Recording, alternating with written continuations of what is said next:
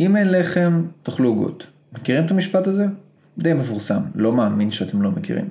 מה שהוא אומר מבחינתי זה שאנחנו אוכלים את מה שזמין לנו, אנחנו עושים את מה שנוח לנו, אנחנו נמנעים ממה שלא. אז בשביל להצליח להגיע ליעדים הבריאותיים והתזונתיים שלנו, אנחנו חייבים להנדס את הסביבה שלנו נכון יותר.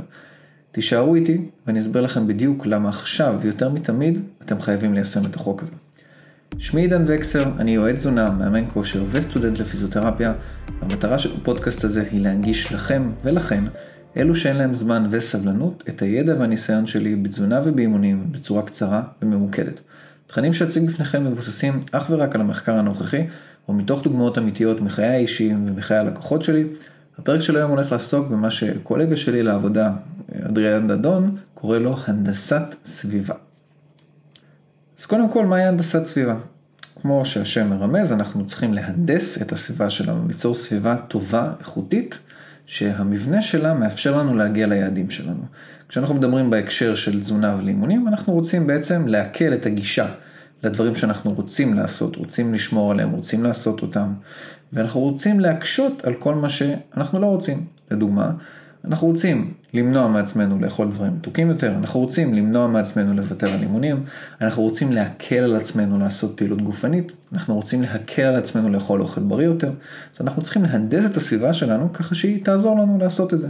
מן הסתם שזה לא הולך לפתור לנו את הבעיה ולהתאמן במקומנו, כלומר גם אם יש משקולת מול הפנים שלי, אני עדיין צריך להרים אותה ולעשות איתה אימון, אבל זה הולך להקל עליי שהיא נמצאת מול הפנים שלי, מאשר שהיא תקועה באיזה ארון נידח או אם אין לי בכלל ציוד להתאמן בבית. סתם כדוגמה. למה היא קריטית דווקא בזמן המלחמה? בזמן המלחמה אנחנו כל הזמן בבית, האוכל זמין לנו, הרבה פעמים אנחנו אצל המשפחה או אצל חברים, אנחנו כל הזמן בזמינות מסוימת לאוכל, אוכל הוא מנחם, אוכל עוזר לנו להתמודד עם הסיטואציה הקשה והמורכבת שאנחנו חווים כרגע. ולא קל לצאת כרגע להתאמן, אז אנחנו גם לא עושים פעילות גופנית, אנחנו גם כל הזמן בבית ואנחנו גם כל הזמן אוכלים. איך נהנדס את הסביבה שלנו להצלחה? אני רוצה להתייחס בשני מישורים.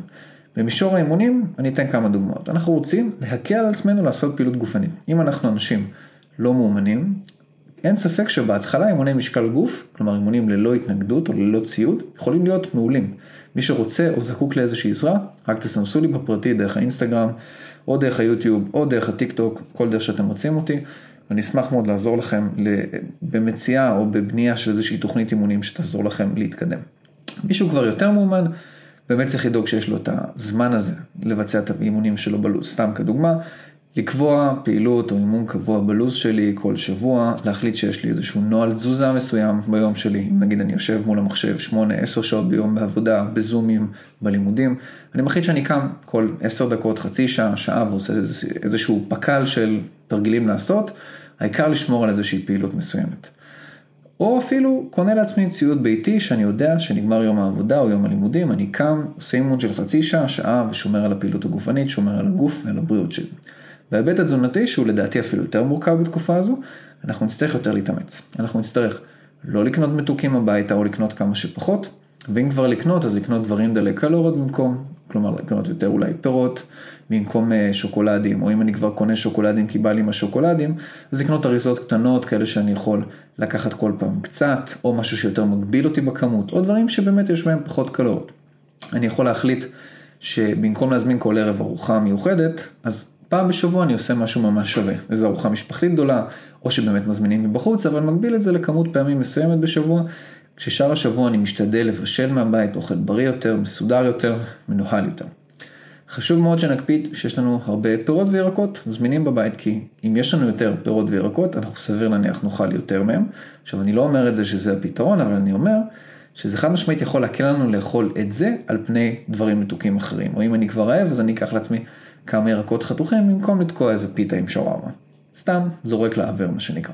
יש פה עוד המון המון דברים שאפשר לעשות וליישם, ואני מאוד עוזר עם הלקוחות שלי להגיע לפתרונות האלה, כי זה מאוד מאוד אינדיבידואלי לכל אחד מאיתנו, אבל במחשבה אתם צריכים להקל על הדברים שאתם רוצים לעשות או רוצים לשמור עליהם, הרגלים חיוביים, ולהקשות על הרגלים שליליים. וככה אנחנו מהנדסים את הסביבה שלנו נכון יותר. זה מתחיל במקרר, זה מתחיל בציוד כושר שיש לכם בבית, וזה מתחיל ממש בחשיבה, ביום יום, בהתנהלות ובלו"ז.